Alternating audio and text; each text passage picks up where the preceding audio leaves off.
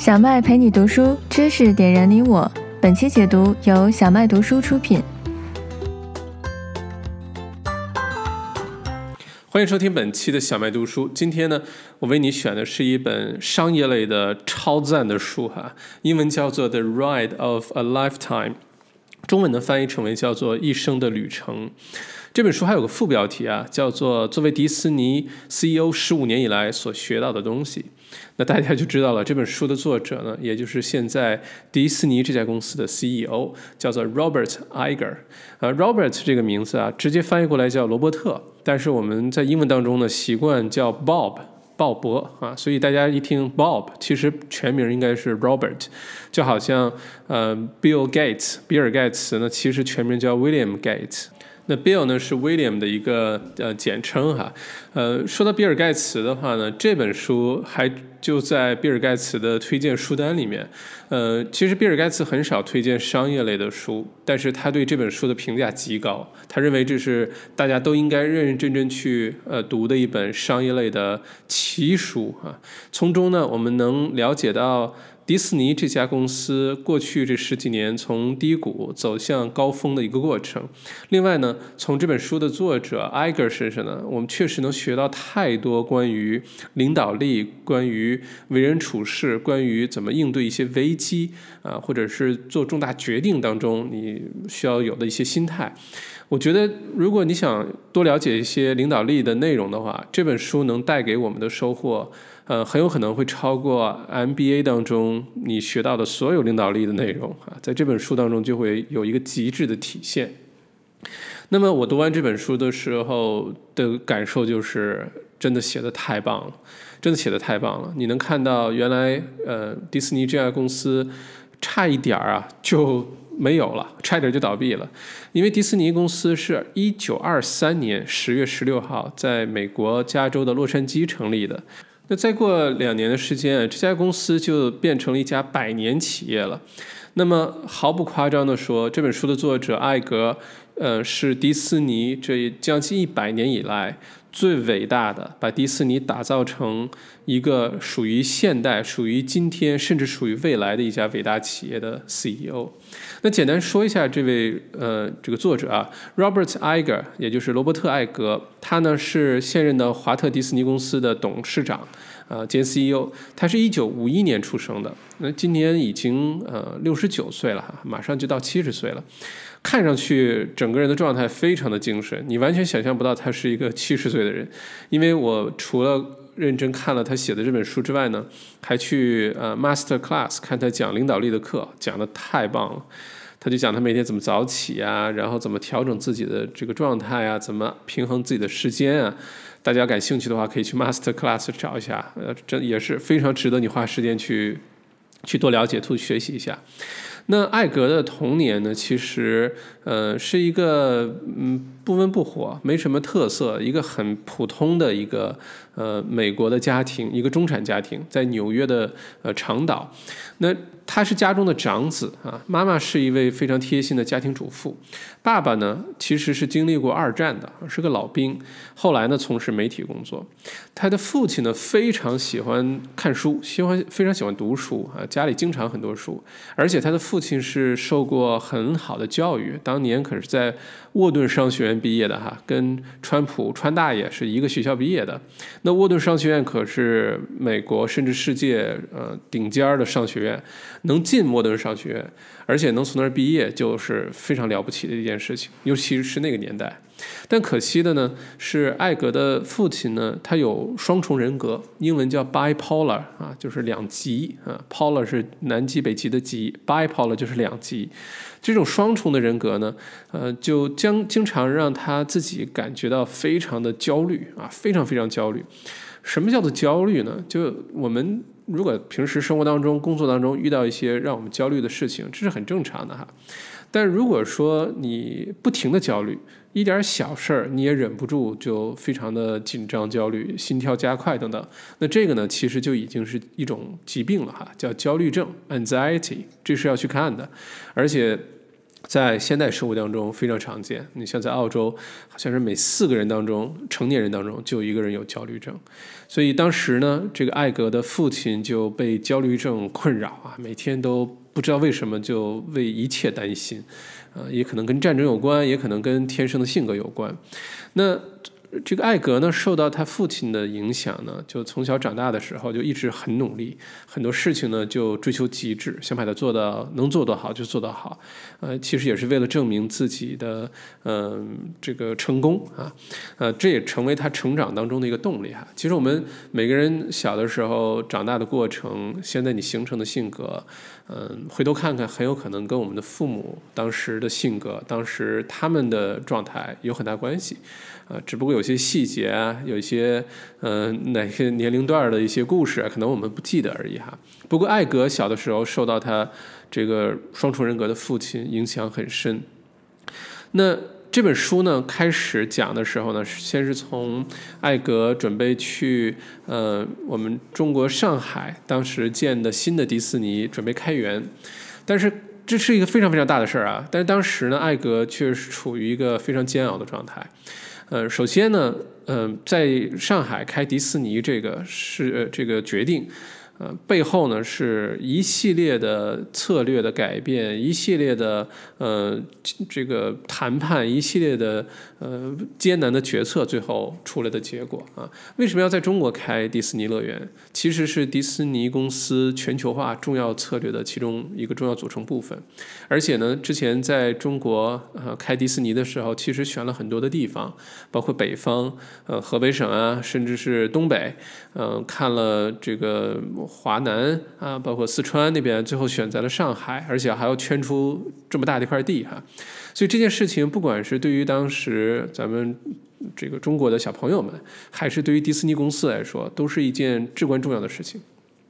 但就在迪士尼开园的前几天呢，迪士尼公司发生了两件啊，这个祸不单行啊，发生两件嗯呃事情。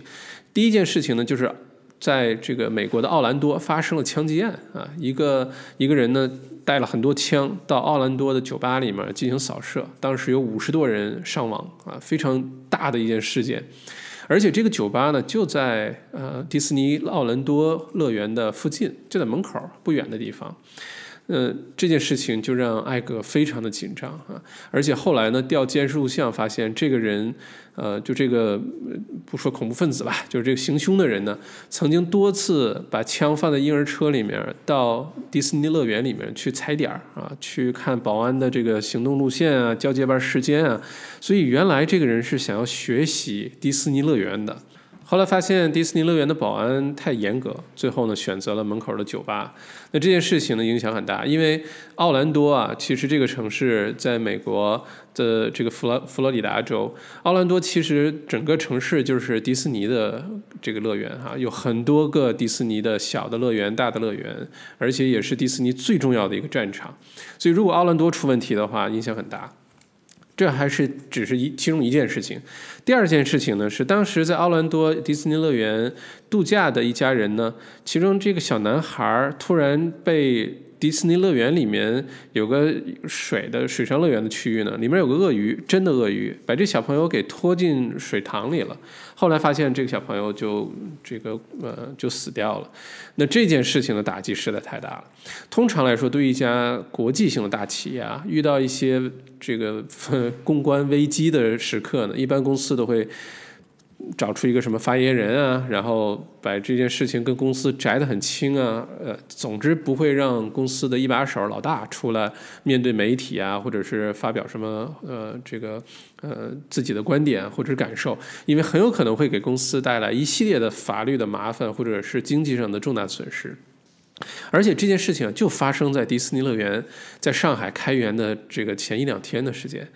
所以当时呢，艾格就力排众议，他没有听自己公司这个对外公关的负责人的建议，他就直接呃表态，首先是对公众表态，道歉，另外呢是给这个小男孩的家人打电话，这个父亲打电话，他就边打电话边痛哭流涕。他说：“我也是个父亲，我也是个祖父啊，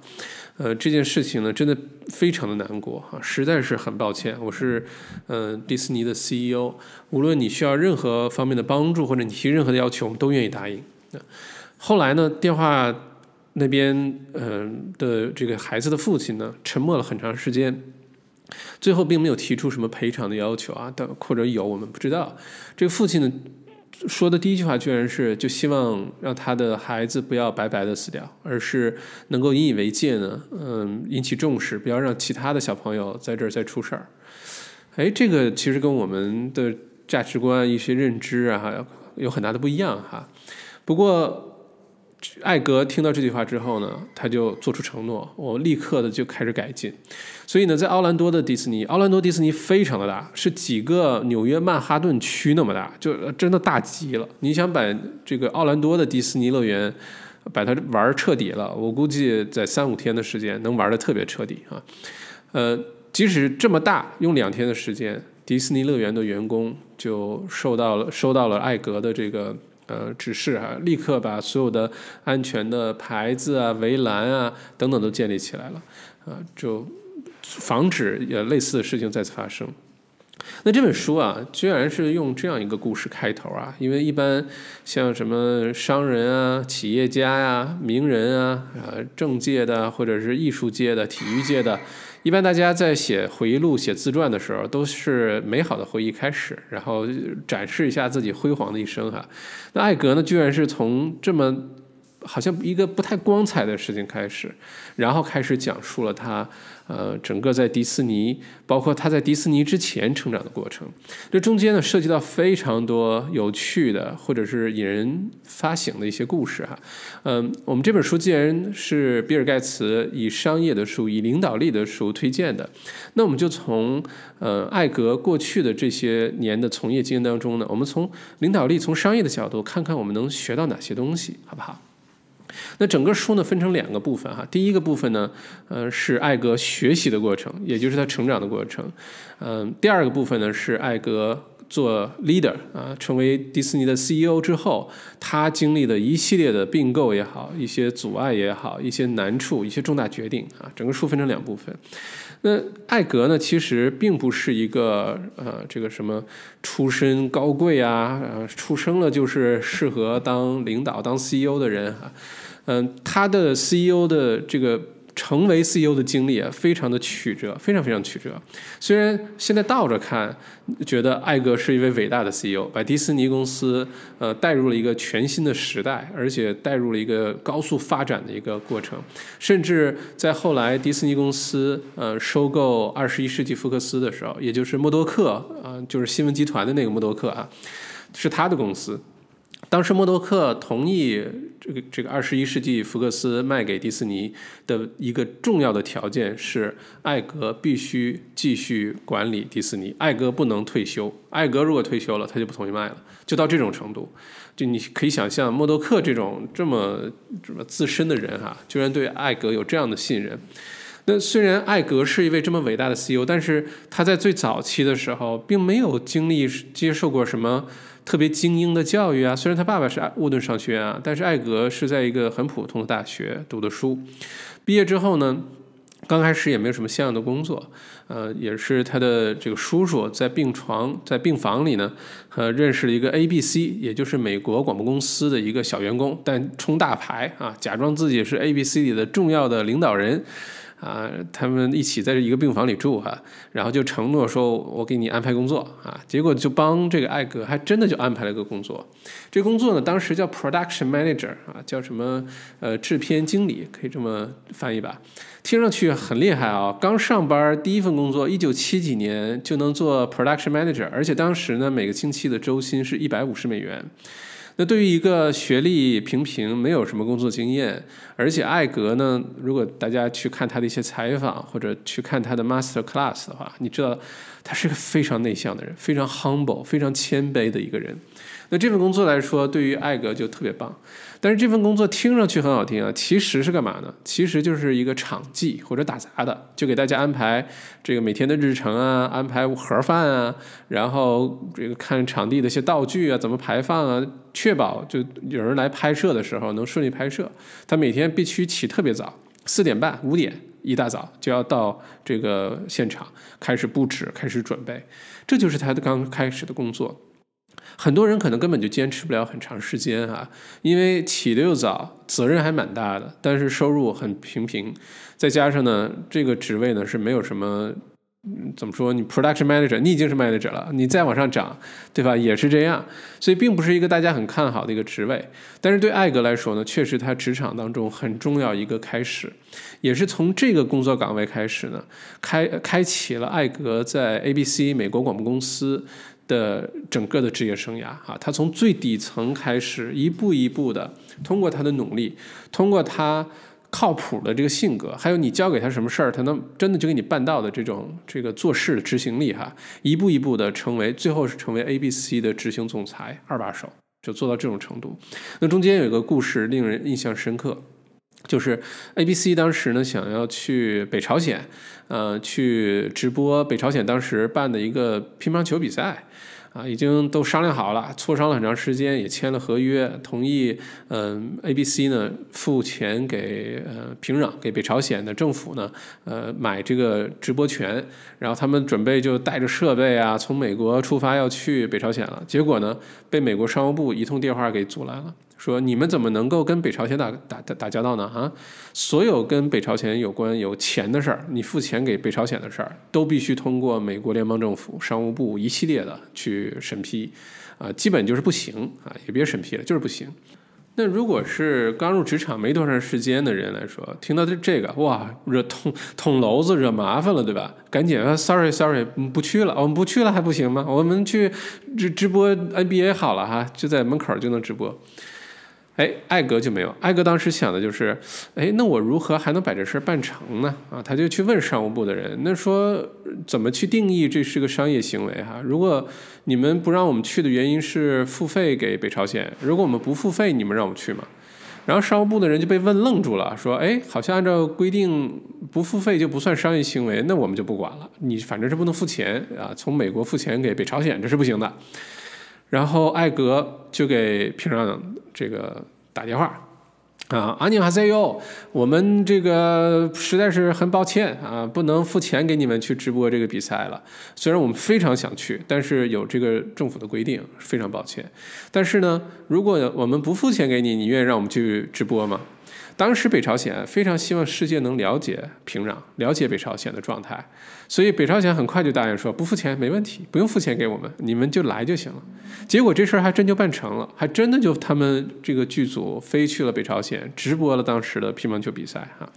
这个可能是职业生涯当中一件小事儿哈，尤其对于艾格来说。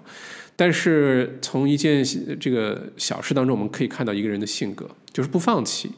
啊，当你对我是 say no 的时候，我没有觉得你在对我说不，而是我把它理解成为是，哎，这个方法不行，你换一种方法再试一下。这个在我们职场、创业、人生当中非常重要啊。如果别人一拒绝你，你就觉得，你看我说什么来着？这事儿肯定不行吧？我不够好，对吧？我没有那么自信，对吧？这这么好的事轮不到我啊，然后就放弃了。那我跟你说，你这辈子要放弃的事情就太多了啊。但如果说别人拒绝你的时候，你不把它当 no，你就觉得哎，我如何能把它变 yes 呢？那中间到底卡在哪儿了呢？我能不能再多问几个为什么，把这个问题解决了，我就把这个 no 变成 yes 呢？你会发现人生豁然开朗，你的机会一下多好多，好运都多很多哈。那。在 ABC 的这段职场生涯哈，其实让艾格学到了很多东西。他呢也有呃很多的这个他的导师，艾格在整个书当中一直在说感谢他的职场啊这个过程当中的这几位引领他的导师。但艾格本身自己啊，虽然性格比较内向、很谦卑，但他很喜欢学习。他从高中的时候就特别喜欢看书，这点是受到他父亲的影响哈。家里没别的啊，虽然家庭条件一般，但是书特别多。并且艾格从十岁的时候就开始看《纽约时报》了，《New York Times》了哈。那那么小的年龄能看懂多少不知道，但是至少开始了。那他对这个世界的看法，他的阅读能力，他的知识储备。对吧？就跟普通的这个同龄人就不一样啊！就像 Elon Musk 把周围自己家附近图书馆里的书都看遍了，都没有一本没看过了，那才能有机会做出一些伟大的事情出来哈。不过大家可以听小麦读书哈，没有时间看可以听我给大家读书哈。呃，回到书中啊，艾格呢从很小的年纪呢，不但喜欢读书，而且呢特别好奇，对这个世界非常好奇，喜欢修家里的电器啊，拆拆东西啊，啊，这也让他对未来的这个科技啊，一些新鲜的事物呢，一直保持一颗好奇的心。而好奇的心很重要哈，你在。呃，成长过程当中，如果失去好奇心了，其实我们就未老先衰了。如果你想让自己一直不老啊，呃，虽然年龄在增长啊，身体可能体力各方面不如呃年轻的时候，但是可以让我们的心灵很年轻。让心灵年轻一个最重要的办法就是保持好奇心。好奇心这件事情呢，其实也帮助艾格后来在做一些重大决定的时候，呃，起到了很重要的作用，就是敢于冒一些风险，而不是嗯墨守成规啊，就走稳妥路线。那样的话就不会有今天的迪士尼，也不会有今天的漫威，也不会有今天的什么呃什么钢铁侠呀，今天的呃这个黑豹啊，我们今天看的东西都不会有的哈。呃，但是艾格呢，父母呢总是困于忧虑，尤其是艾格的父亲。我们刚才说他是双重人格哈，嗯，好在艾格天性乐观啊，并没有也变成一个非常焦虑、非常悲观的人，否则的话，呃，也不太可能成为一位伟大的呃 CEO 哈。艾格从小呢就很呃愿意尝试，而且不怕失败，只要你尝试就有可能失败，对吧？他从小呢就。开始出去打工了哈，养活自己，啊，什么都干过，铲雪啊，帮人看孩子啊，清洁工啊，送披萨啊，什么事儿都干过，啊，所以就是一个很普通的一个美国的小男孩的一个成长经历哈，并不是那种对吧？小的时候就是出生在什么啊，并不是，嗯。艾格从小的时候呢，其实他的性格也受到一些他读的书和一些影视剧的一些影响。他后来呢，在呃进入迪士尼之后呢，建议他们的董事会成员呢都去看一部纪录片儿电影，叫做《寿司之神》，讲的就是日本的寿司之神啊小野二郎的故事。啊，就告诉大家做事的这种精益求精的这种匠人精神，追求极致的匠人精神，这种精神呢，也深深影响了艾格的成长啊，包括他后来做的事情。大家感兴趣可以到油管去搜啊，就叫《寿司之神》，呃，这个一个多小时非常好看，建议大家可以去看一下。那艾格身上除了有这些呃保持好奇心啊，很呃谦卑啊，很愿意呃去解决困难，很乐观的这些优秀品质之外呢？如果你看艾格这个人哈，你一看他的面相，看他说话，你就觉得他是一个特别正直的人啊。他在书中呢也说，真正的正直呢，就是对自己身份的了解和判断对错是非的能力啊，这个是成功的秘密武器。所以，我们想要成功，首先要做一个正直的人。什么叫正直的人？不是不犯错，不是说就去做善事、做好事，不是的，而是要对自己有个非常客观的了解，并且你能判断一件事情的对错啊，具具备这个能力。有的时候，很多决定不是那么明显的，不是非黑即白的。那你具备这个能力呢，你就可能去获得人生当中的这个大的成功哈。并且呢，他在后来在管理的工作当中呢，也呃提到过一点，我觉得对我来说特别有收获。他说，有的时候呢，在一个企业里呢，哪怕是一个个体不及时回应和交流，都有可能造成太多不必要的压力和低效率啊，就。嗯，经常说一个公司、一个企业，不管是小团队、大团队、大企业，交流沟通都是至关重要的。如果大家都会高效的沟通，都会如何让对方没有任何误会的了解你的真实意图，可能整个公司的工作效率啊都会提高非常的多。这也是为什么艾格在书中提到了这个 road map。road map 就是路线图啊。咱们解封期间没少听到这个词。路线图对一个团队的管理。特别的重要，艾格就说他在管理团队、管理公司的时候，他会经常去思考团队可能会在哪些方面呢有一些疑虑啊，有一些不确定啊，就是这些疑虑和不确定呢，会让团队呃发生一些执行上的阻碍，甚至是沟通上的一些误会。那当判断出这些呃可能存在的问题之后呢，那作为一个公司一个团队的呃领导一个 leader，就一定要把这个 road map 列出来，就说我们到底要往什么方向去啊？到底要去往何方？如何去？中间路上我们会经历哪几个阶段？有可能遇到哪些问题和哪些成绩？当整个团队非常明确的知道在往哪个方向走的时候，中间就算遇到一些问题都不是问题了。所以我也建议大家，如果自己创业或者管理公司，一定要把 road map 想清楚，自己先想清楚，并且呢，要让团队也很清楚你的 road map 是什么。不要你的心里什么都懂，什么都这个明白，但是团队不知道，那样的话公司也不会很有效率啊。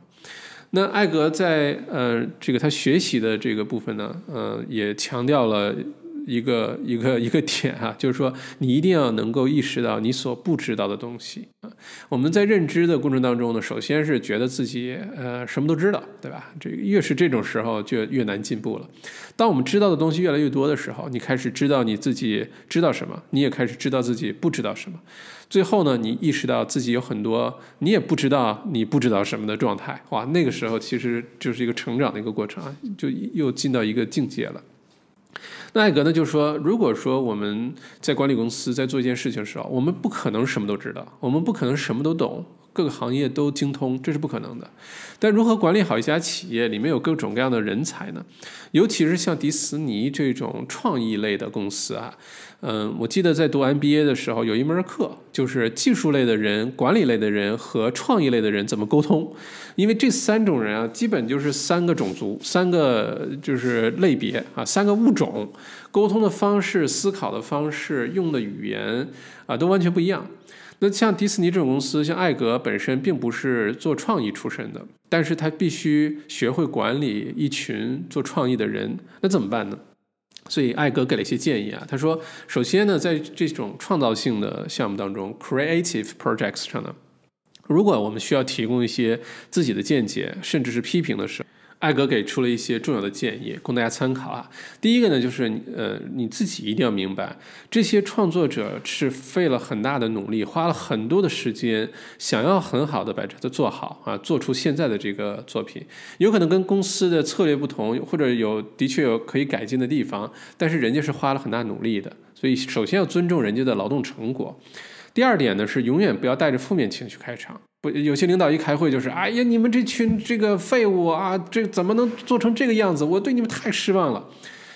你会发现，用这种负面情绪开场的会，最后结果都不好，大家的心理状态士气都不好啊。首先先肯定啊，谢谢大家的努力，我们现在能做出这个样子，其实已经非常棒了。但是呢，还有一些进步的空间啊。而且如果我们这样做，可能会就更好。等等，这个开场非常重要，在定基调哈。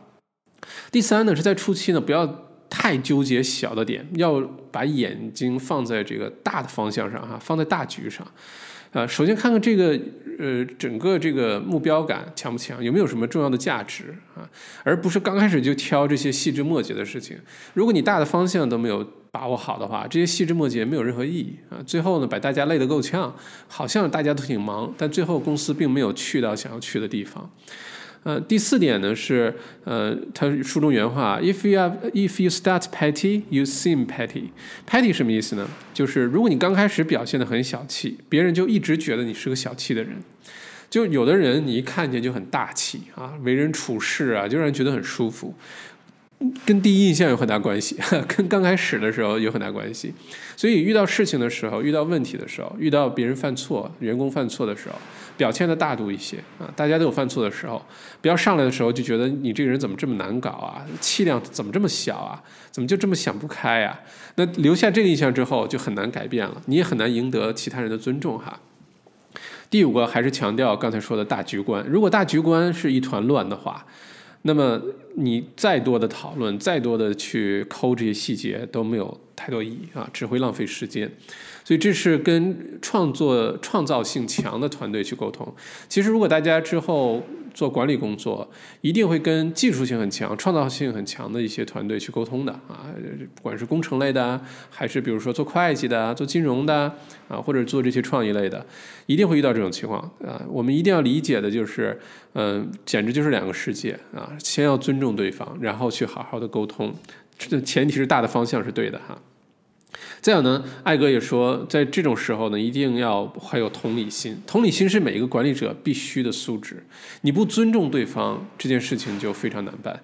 啊，在之后他讲到跟迪士尼的唯一现在还剩剩下来还在迪士尼董事会里的迪士尼传人啊，就人家姓就姓迪士尼的，就讲到了关于尊重的这个呃话题啊。一会儿讲到迪士尼的时候再给大家详细讲哈。呃，再有呢，就是作为领导者呢，一定要拥抱失败。就是你要学会跟失败共舞，你不想失败，意味着你不想去冒险，不想去尝试。如果你不去冒险，不去尝试，公司就不会到一个全新的领域当中。如果你一切都走稳妥路线，那公司只会越来越衰败，越来越落寞，最后被淘汰。所以艾格在书中说呢，不要试图去创建一个啊稳妥的企业啊，不要去呃这个一切都以怎么安全怎么来。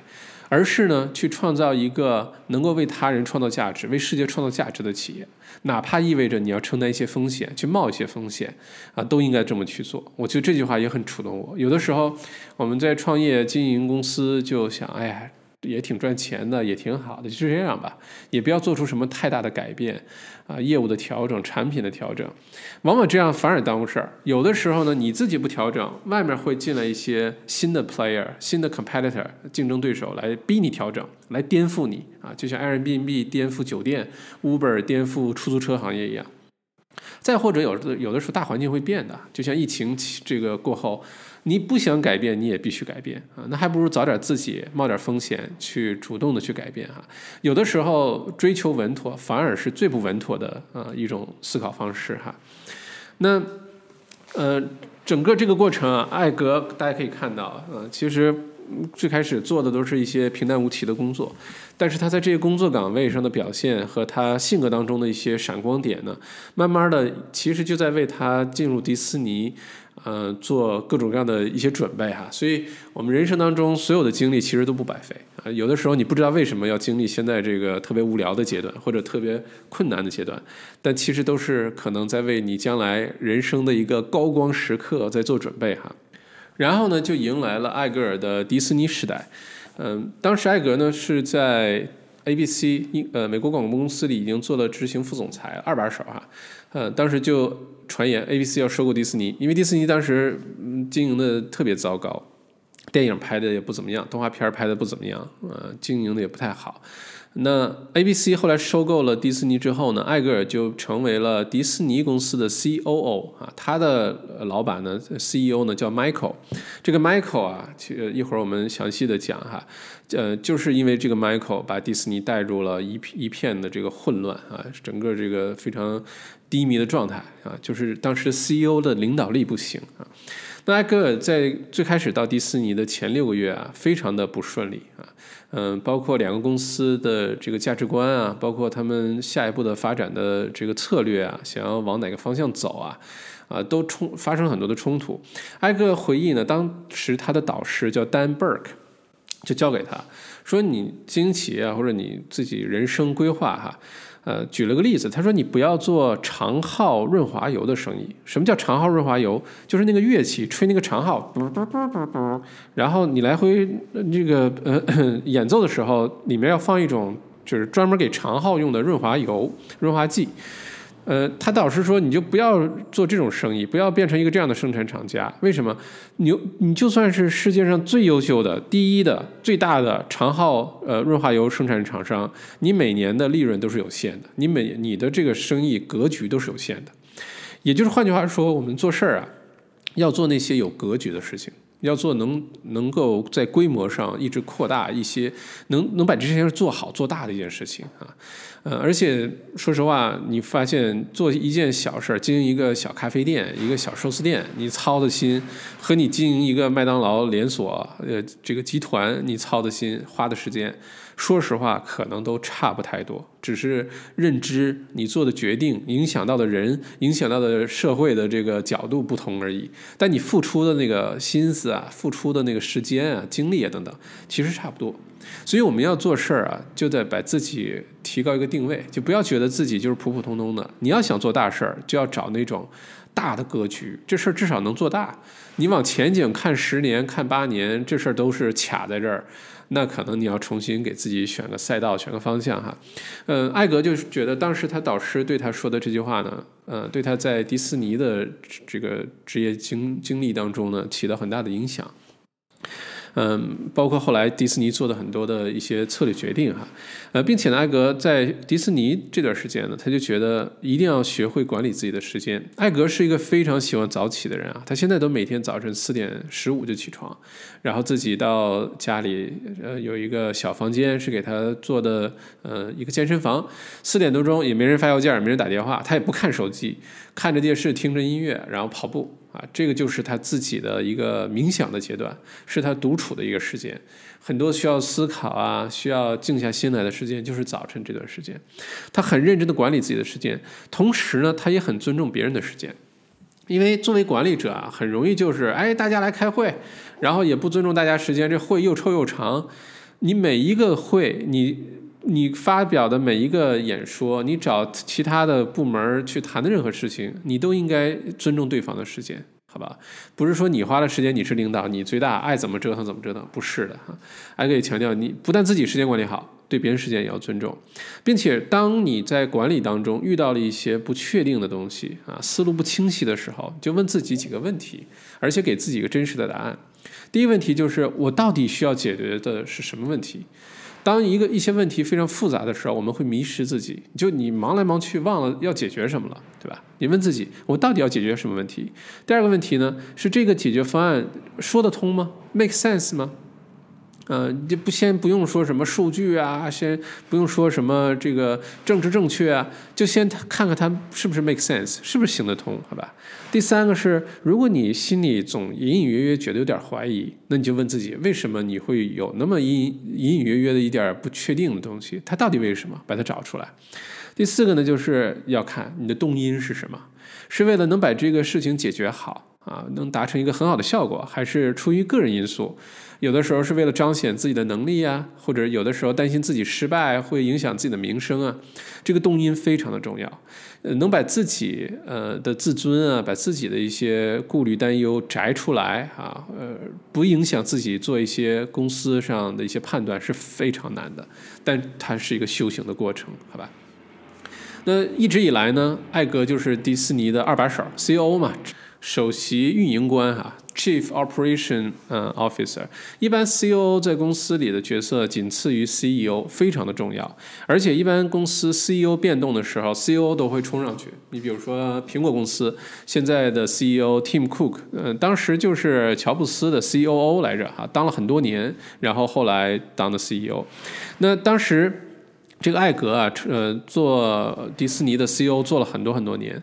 呃，他的那个上司 Michael 呢，是发生跟董事会啊或者公司内部管理层发生很多矛盾，因为公司管理的不好嘛。后来他被迫呢提出，二零零六年的时候辞职。然后，董事会呢说你不用等到零两千零六年了，两千零五年我就把你换掉啊。所以艾格其实一直呢就希望这个能够把迪士尼管理的更好。在 Michael 呃这个下台啊，其实是被赶下台的的时候呢。迪士尼董事会呢，第一反应是到市场上去找一个新的 CEO 回来，并没有想过从内部提拔。所以艾格呢就跑去董事会问：“哎，我们有内部的人选吗？”然后董事会听到之后有点意外，说：“哦，没有，没有内部人选。”然后艾格说：“我想当这个内部人选。”然后董事会想想，行，就同意了吧。但其实啊，董事会根本就没有看上艾格，就不认为他是适合的人选。那一方面呢？他们就觉得你跟这个 CEO Michael 混了这么多年，好像是八年时间啊，你的想法、你的策略各方面都跟这个 CEO 一样啊，那你上台能把公司带到什么地方去呢？就等等各种的疑虑。但艾格呢一直坚持，虽然中间有很多很委屈、非常难熬的这种时刻啊，因为那些董事会的成员呢，挨个的就把艾格叫来，有的时候一对多，有的一对一，各种拷问，问他将来想怎么做，而且很多问题都是重复的，一遍又一遍问。再有呢，当时董事会还找了猎头公司啊，来去这像给艾格面试一样。其实当时本意并不是真的要面试艾格，而是把艾格呢当做一个一个标准，呃，出去找的人呢，就是反正就按照这个薪资水平、这个业务能力各方面比艾格好的，我们就变成 CEO。所以前后啊，整个折腾了六个多月，艾格最后已经有点忍无可忍了，就你们太不尊重我了，每天叫我来就问我怎么把公司带到何方。啊，已经就摔门就走了。艾格那么谦谦卑憨厚的一个性格，都被逼上这条路了。而且可以想象那六个月他是怎么度过的，一定非常的煎熬。但艾格当时做的有一点特别好，就是他一直明确的知道自己要干嘛。他把整个的这个竞选，嗯，迪士尼 CEO 的过程当做一个政政政治上的一个竞选，就像我要当美国总统一样啊，精心的去准备，并且呢，他应对所有的这些质疑，比如说你原来的领导 Michael，呃，CEO 他的策略这样，那你原来你怎么办？你当 CEO 的时候，你有做出什么这个改变吗？艾格做的就是，我们不说过去啊，过去的已经过去，我们展望未来，下一步能不能怎么能够把迪士尼呃变成一家伟大的企业？所以艾格呢，当时就已经制定了一个很清晰的策略。这是两千年初啊，现在觉得这是对吧？这就是这样子的嘛。但两千年初，这简直就是一个伟大的想法。当然，艾格心里很清楚呢，迪士尼想变成一个新的伟大公司，必须。呃，去着重三个方向，因为对于一个企业来说，可以改变的东西太多了，需要改变的东西太多了啊。但他的当时目标很明确，三个方向：第一，必须有非常优质的内容，而且一定是 IP 主导的啊；第二呢，就是必须用技术手段来实现这些内容的高效率的传达和呃分发；第三，迪士尼必须变成一个真正意义上的国际企业。这听上去有点像小麦读书的发展哈，优质的内容啊，然后有 A P P 这个高科技手段，然后我们要跨出澳洲边境哈，开个玩笑哈。这个还是那句话，现在看来好像对吧？这企业都这样啊。但当时做媒体、做内容、做知识这方面公司并不多的情况下，这就是一个非常创新的一个想法。而且他后来做的一系列事情都是围绕着这三点去做的。所以每次被董事会被什么去质疑啊，他就坚持就这三个方向，我们把它做好。呃呃，尤其是在 IP 这方面，因为早期的迪士尼很有意思哈。我记得之前在读书的时候说到迪士尼公司，它的财报当中呢，表面上我们一想到迪士尼是一个拍动画片的公司，对吧？它的财报当中呢，动画片这些电影的收入呢，只占四分之一啊，四分之三呢来自于其他的什么迪士尼乐园啊、一些周边产品啊、一些品牌授权啊等等。那为什么迪士尼还要不停的去打造 IP，或者是拍新的电影出来？包括前些年。给八零后准备的这些动画片重新拍成真人电影啊，这就是一个伟大的一个创新，给迪士尼带来好多收入。为什么要去着重做这些？就是因为你虽然表面上看四分之一的收入只来自于这个动画片儿那我们那就着重的去做那些游乐场啊、产品周边就好了。但问题是你没有这些 IP 带动的话，你就没有那些游乐场，没有些新的项目，没有那些新的周边产品出来，对吧？所以迪士尼很注重 IP，非常注重 IP，呃，主导的这些内容的产生和创作。那其实艾格是非常明确这个优势的，他也强化这个优势哈。所以在整个这个呃从 COO 转向 CEO 的过程当中，虽然遇到了很多坎坷，但艾格没有放弃。最后呢，他还是顺利的成为了迪士尼的 CEO。他成为迪斯 迪士尼 CEO 之后，他就给那个乔布斯打电话。当时乔布斯是做 Pixar 哈，乔布斯已经被苹果赶出来，然后去做这个动画片公司。Pixar 很有名，什么《玩具总动员》啊，什么《飞屋环游记》啊，呃，还有这个 Inside Out 啊，那个讲情绪的那个五个颜色小小人儿讲人我们情绪的，都是 Pixar 出的。所以当时他就给乔布斯打电话，他说：“你好，我是艾呃 Bob Iger，我是迪士尼新的 CEO。迪斯当时迪斯尼反正一片混乱，也没人看得上哈。然后乔布斯就说：谁？你是谁？乔布斯不认识他。然后，而且在这个呃艾格上台之前，呃，Michael 呢其实带领着迪士尼跟乔布斯的 Pixar 是有很多合作的，一共合作了五部动画片儿。但最后呢，实在是合作不下去了啊！迪士尼当时很官僚、很低效，很多创新东西不肯创新。因为 Pixar 是谁创建的？Pixar 是原来迪士尼的一个员工。因为早期迪士尼画的动画都是用手画的。然后这个员工呢就发现，哎，我其实可以用电脑画，哎，画的又快又好，你看效果多棒。然后他就去找迪士尼的领导说，你看我用电脑画，咱们也都用电脑画吧。结果他被迪士尼给开除了。这种时候真的是啊，这员工得多委屈。就像最早这这个发明数码呃摄影的其实是柯达，就是做胶卷那个，但是他担心这个东西推向市场之后，把自己的胶卷业务给颠覆了，就不肯推出，最后被 Instagram 啊这给彻底击败了。就这种故事啊，在商业史上非常的多哈。那这个 Pixar 的这个这个创始人后来就出来，就用新的技术开始去画动画，结果呢，Pixar 就把迪士尼在动画这领域给彻底的击败了哈。那呃，乔布斯后来接管了 Pixar，呃，反正对迪士尼没什么好印象。然后他接他就问这个呃艾格尔，他说：“那你跟之前的 CEO 工作多长时间啊？”艾格尔说：“工作了八年。”呃，乔布斯说：“那你没有不会有任何改变的。”就把电话给挂了。所以刚开始乔布斯跟艾格尔之间的交集啊，并不愉快哈。但是后来的话呢，嗯，整个这个情况就发生很大变化，因为艾格尔。当上 CEO 之后，他就发现他们自己迪士尼已有的那些 IP、那些人物、卡通人物太落后了，很多年迪士尼没有做出任何像样的动画片、新的卡通人物出来。然后他看 Pixar 的那些做的特别好，所以呢，他就很希望能够通过向 Pixar 学习啊，能够改变迪士尼的这种窘态。那当时迪士尼的董事会就说：“那我们就高薪去 Pixar 挖点人吧。”但是艾格尔就说，这些人是不能被收买的，你光出高价是没用的哈。最后想的办法就是能不能跟 Pixar 把它收购啊？那当时这个想法简直是天方夜谭啊！乔布斯对吧？肯定是特别，大家都知道乔布斯性格虽然很伟大，但是很很傲慢哈，嗯。就大家都担心，第一，乔布斯不会同意；第二，就算同意了，那迪士尼，你要是把乔布斯弄到迪士尼里当董事会成员，那你这公司就完犊子了啊！你就彻底的被呃乔布斯给 dominate 给主导了啊！因为没人能说得说得通乔布斯，对吧？但是埃格尔呢，还是主动的去跟乔布斯谈判，就是表达这个意愿。而且在谈判当中呢，其实迪士尼是处于弱势的，但是他并没有这个打肿脸充胖子，就说啊，我们迪士尼啊，这个将近一百年的企业，我们来收购你这个小公司怎么样？没有，埃格尔反而示弱，反而明确的告诉乔布斯，我们离不开 Pixar，我们一定要通过收购 Pixar 才能把迪士尼救活，否则的话，迪士尼就没有出路了。如果说从正常谈判的角度来说，这个是好像不太对的一件事情啊，过早的示弱，而且是把自己底牌都亮出来。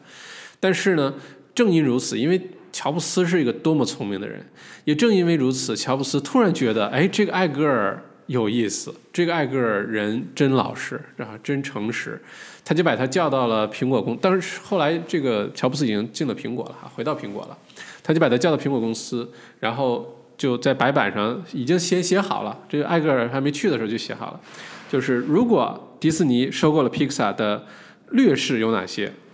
写了一一百版啊，写了什么呃，华尔街肯定不喜欢这种啊，然后或者是影响 Pixar 的创造创创作力，因为进入一个公司就开始官僚啦，这个那个，然后担心 Pixar 失去他们原有的文化传统啊，然后反正担忧的事可多了去了。唯一一个优点就是通过 Pixar 可以给迪士尼带来新的活力啊，新的管理、新的技术。因为当时 Pixar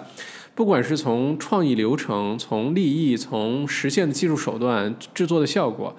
全面的超过迪士尼啊！这拍出动画片儿真的是，我觉得有些有些动画片比电影还好看啊。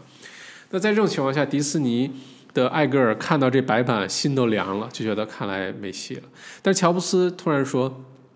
只要有几个特别明确的优势，就可以足以打败那一大堆的劣势啊！这是乔布斯的一个名言来着哈。所以后来呢，乔布斯还是同意了收购，但是他有一个前提，他说你必须要保留 Pixar 的文化传统。呃，保留我们现有的这些呃现有的这些东西，然后。嗯，就埃格尔说没问题啊，同意。所以两个人坐下来就把 Pixar 的一些文化传统就写了两页纸啊。你说一个公司的文化怎么怎么写下来，怎么量化哈，挺有意思的。比如说这个 Pixar 大楼必须自己 logo 还留着啊，嗯，所有的 Pixar 的员工呢保留自己的电子邮箱地址，不换成迪士尼的。再有呢，就是 Pixar 的员工每个月有一个啤酒的这个狂欢啊，这个传统保留。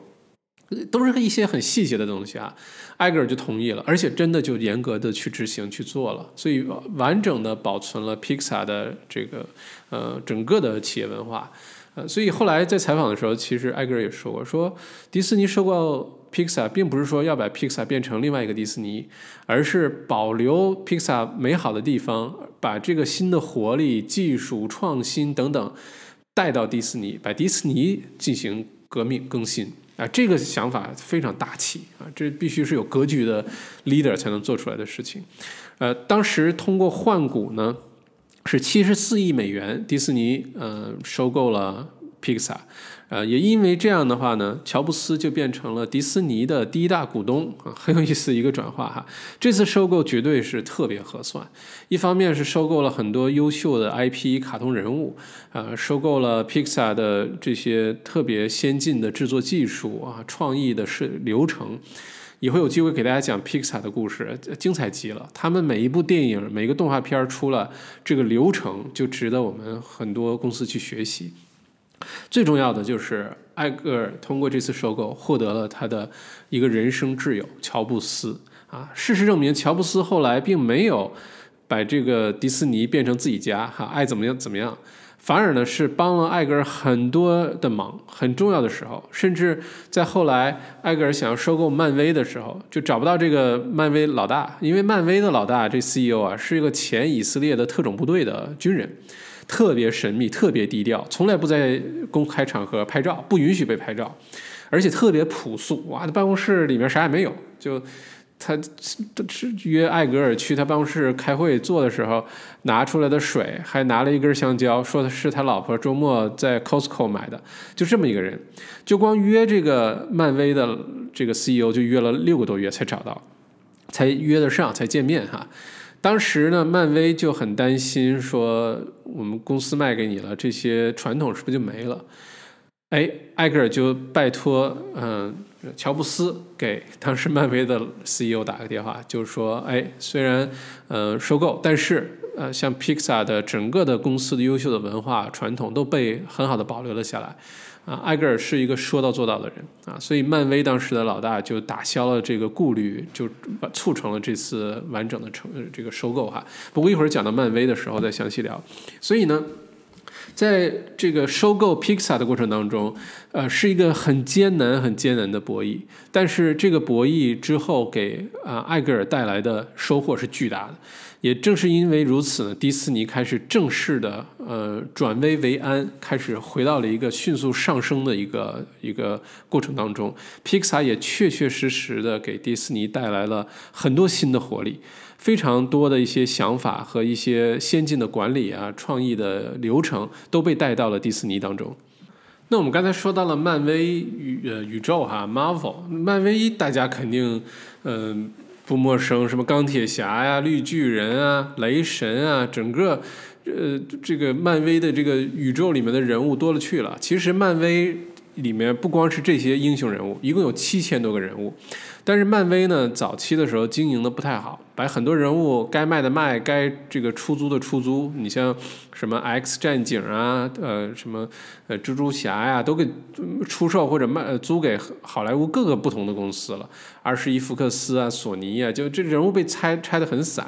并且呢，这可是在钢铁侠这个电影出来之前，漫威是濒临破产的一个状态。那当时。嗯，大家都觉得漫威是垃圾，就是漫画呗，就是一堆没有用的人物呗。但是艾格尔不这么认为，艾格尔就认为，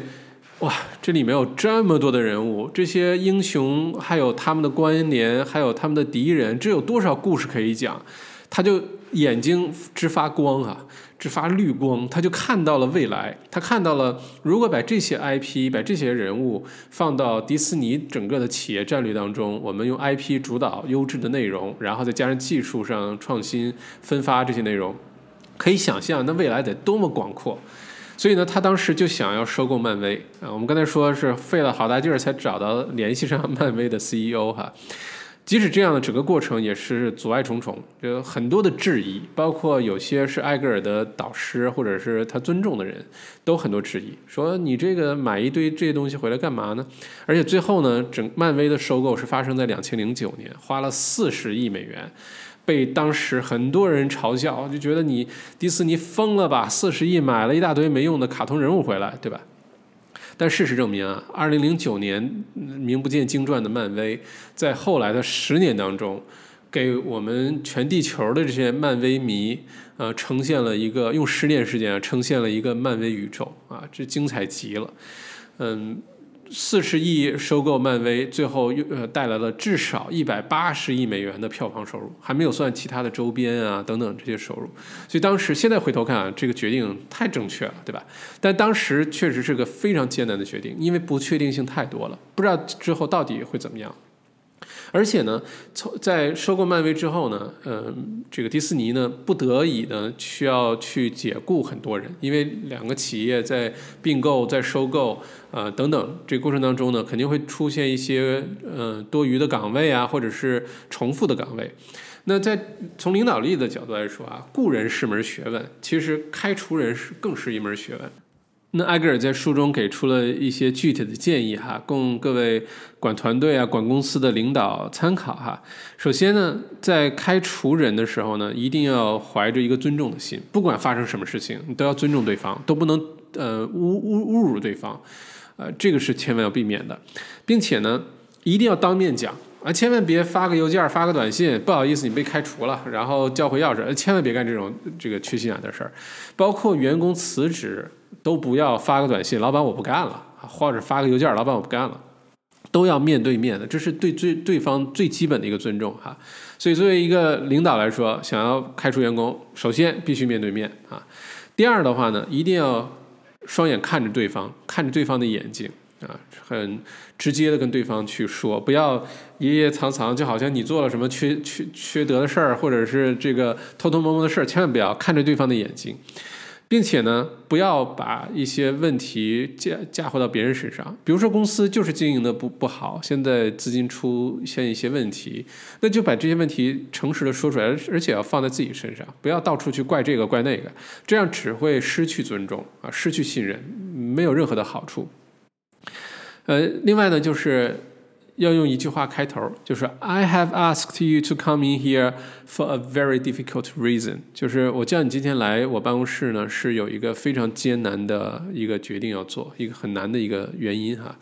就用这个开头，对方基本就知道是什么，并且呢，一定要告诉对方这是一个非常非常难做的决定，并不是轻易的就把对方给开了，好吧？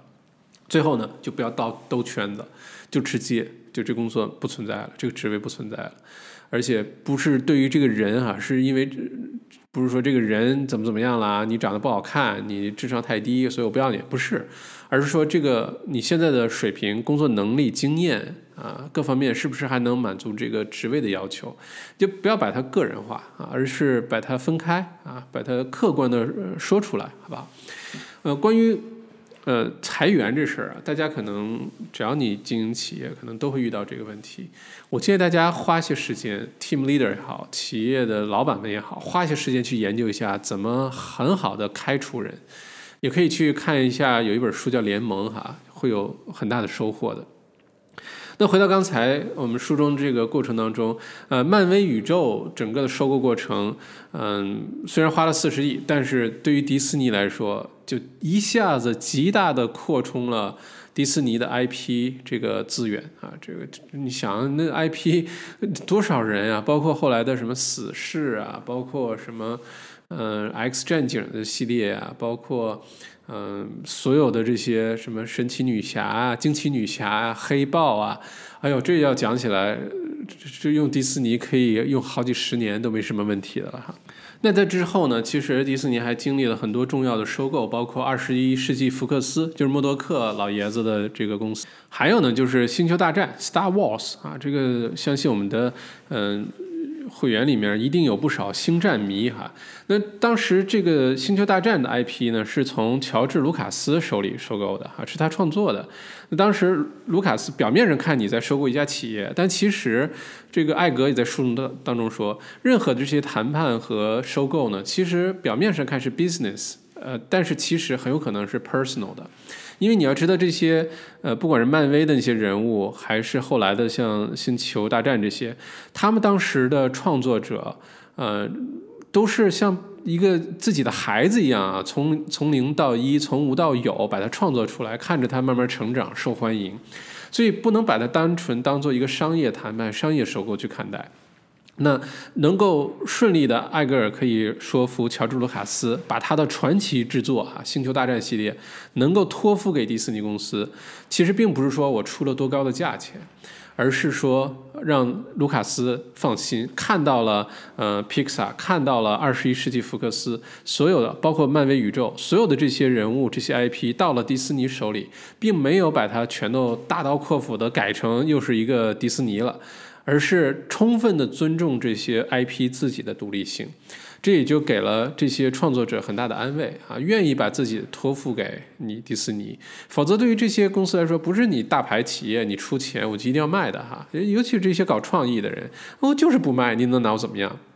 除非是我信任你，我喜欢你，我愿意把我的这个创作心血托付给你，才有可能促成。所以回回过头来看啊，其实之所以艾格他的性格能够谈成这么多重大的并购和收购，一共是完成了八亿多美元的收购啊，之所以能做到这一点，最重要的一个核心就是真诚和信任。说白了就是真诚和信任，没有这两点，这也是艾格性格当中最大的闪光点。没有这个的话，中间很多收购，如果大家以后有机会去读这个书的话，你会发现可以失败的理由太多了，可以失败的瞬间太多了，但居然都被他给谈成了哈。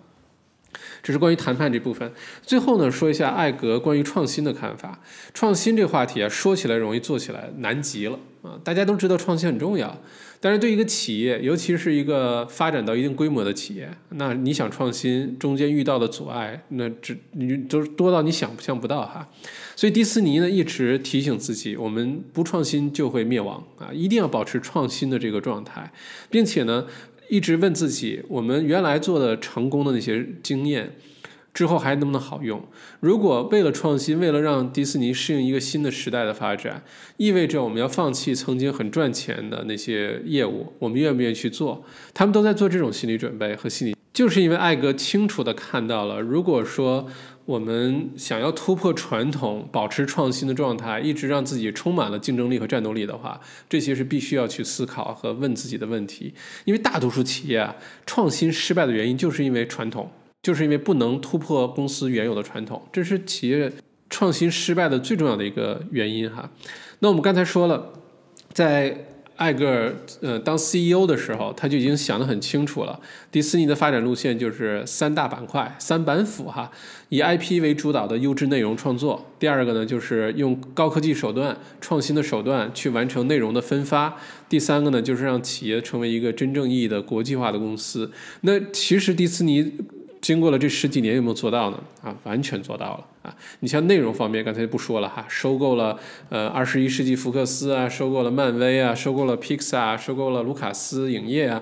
它的 IP 丰富极了，它的内容丰富极了啊！现在大家看到的市场上，基本上嗯排名最前的十部电影啊，这差差不多有四部都跟迪士尼有关系哈。那除了电影部分呢？迪士尼的内容还包括像 ABC 新闻啊、国家地理杂志啊，啊，包括体育类的节目丰也是特别丰富啊，包括 ESPN 有线网啊。所以从内容来上来说，这个世界上能跟迪士尼匹敌的，还真的是现在没有啊。也许苹果，也许亚马逊，呃，后来居上，能慢慢形成自己的竞争优势。但目前来看，迪士尼在内容方面，全世界是占有绝对的主导优势的。那我们再看看第二板斧科技类哈，现在迪士尼有自己的呃 APP，有自己的内容分发渠道啊，它跟奈飞竞争，你可以去订阅。呃，迪士尼的这个每个月几块钱，包括新上映的这个呃，刘胡兰 不是刘胡兰，花木兰。这部真人版的电影哈，也是在迪士尼的线上流媒体渠道进行分发的。因为今年疫情期间进电影院不现实，哎，正好给迪士尼一个创新、尝试新渠道的一个一个机会。包括他们进行引流啊，与客户的呃互动啊、engagement 啊、完成销售啊等等，都是在用高科技手段去做啊，完全按照原来的企业战略去执行。那这里面呢，其实艾格尔有一个心法，就是他明确的把内容和技术完全分开，从业务板块、从团队、从执行都完全分开。这样的话，可以让内容的人精心的、呃专注的去创作更好的内容，让技术的人就好好的去搞技术啊，怎么去开发技术，完成。内容的呃宣传，我觉得这方面，嗯，对我们自己创业的启示啊，其实非常的多啊，尤其是做内容创业、做信息产品的各位，这方面真的着重的好好去想一想。再有呢，像迪士尼现在还有这个实体的娱乐行业，包括游乐园呀，包括呃轮渡啊，包括授权的这些东西，包括度假酒店呀。哎呦，真迪士尼现在说它是个帝国，完全嗯不夸张啊，嗯，能在艾格尔的一手的领导下，过去十几年，迪士尼绝对是打了一场漂亮的翻身仗哈。那在书中最后的部分呢，艾格强调了核心的价值啊，core values。核心价值呢，其实在企业管理，你在上课、啊学上课或者什么，经常会说到，到底什么是企业价值，对吧？如果说的非常简单一点哈，就是你企业的核心领导人是什么样的品性、什么样的风格，你的企业的核心价值就会受到很大的影响。呃，艾格品质上的优秀闪光点，我们说了很多了，通过很多故事也在讲。艾格还有一个很闪光的点，就是他主动要辞职、要退休啊，那一百快七十了。原来呢是想上任，董事会不看好他，不让他上任。现在呢是一直要求他连任，不让他退休，因为担心迪士尼离开他玩不转。本来他应该是二零一九年退休的，其实他二零一九年退休呢就非常光荣退休了，画了一个完美的句号。因为二零二零年这一年，因为疫情的影响，迪士尼的股价受到很大挫折。但现在来看，艾格应该是二零二一年啊计划退休，然后下一个接接任的继任者能不能把迪士尼继续经营的很好？现在是个很大的一个问号哈，但是这个为什么说艾格有闪光点呢？就是他主动的要求退休，他明确的表达了一个观点，就是说一个人如果在绝对的权力位置太久了，也许不是一件好事儿哈，会把企业带向一个比较偏执的一个方向，而让一家公司的最高层到需要改变迭代的时候呢，必须要主动做出这个决定啊。所以这本书呃重要的内容呢呃其实很多啊，我真的是建议大家。呃，现在好像中文版的也出了，英文版的很容易买到。如果大家有时间啊，真的把这本书拿来好好读一读，把里面的故事，尤其是跟乔布斯一些特别感人、令人落泪的一些时刻的故事啊，好好看一看，相信对大家都很有启发。那最后呢，呃，我们这本书的结语哈，是艾格呢总结了他对呃整个这个领导力啊，他的事业发展啊、回顾啊的一些呃。精彩的一些点的一些总结，我们也看一下，我们从艾格身上能学到什么哈。首先，他是一个坚持早起的人，每天早晨呢都充分利用这个不被打扰的时间啊，能做出很多呃高效率啊很多关键的一些决定。我们之后小麦读书给大家准备一本书，叫呃早五点俱乐部啊，Five A.M. Club。那本书大家看完之后。是不是都愿意早起？我相信很多人会开始愿意早起的哈，这是艾格的一个呃优秀的品质。另外呢，艾格就认为，嗯，一定要创新，不创新就一定会被淘汰，并且呢，艾格认为要追求完美，很多事情我不知道他是不是受乔布斯影响，还是受到小野二郎这个寿司之神的影响哈。他说一句话，我觉得太好了，说的叫做 “Good enough is not good enough”。什么意思呢？有的时候我们做事儿说，哎，这已经固定了已经够好了啊，不用再做的那么完美了。但他就说，做得好，做得足够好，就就是不够好啊，做得足够好就是不够好。就一定要追求更好，能做到自己的极致，你才能做出伟大的事情出来啊。另外就是永远尊重他人，不管在什么场合下，尊重他人，有同理心，并且愿意尝试去呃创新，甚至拥抱失败啊，要学会跟失败共处。那艾格呢，在本书最后一部分呢，他说了一段话，对我感触非常的深，因为我自己也经历过这种很愚蠢、很傲慢、很膨胀、很虚荣的这种时刻哈。呃，非常想挑出来分享给你，我把它念给你啊。他说，呃，无论世界说你有多强大和多重要，你都要牢牢守住这份对自己的认知。一旦开始被这些信息冲昏了头，一旦看到镜中自己的额头上刻着你的头衔、你的 title，你就已经迷失了方向。这或许是最容易忽视，但需要铭记于心的一点。无论走到人生的哪一个阶段，你都是那个一直以来的你自己啊，从来没有变过。我觉得这句话深有感触啊！将来大家一定有自己的高光时刻，一定有自己非常低落的时刻，一定有。这种人生起起伏伏的时候，大家永远记得，无论这个世界怎么看待我们，给我们很多的光环，给我们很多的荣耀，给我们很多的吹捧，或者是呃给了我们很多的阻碍、挑战、考验，我们还是原来那个自己，那个谦卑的自己，那个原始的那个自己，那个真我。哎，这本书真的太棒了，强烈推荐给大家啊！书也不厚，如果有时间的话，建议好好去读一下。好。呃，感谢收听本期的小麦读书，咱们下期再见。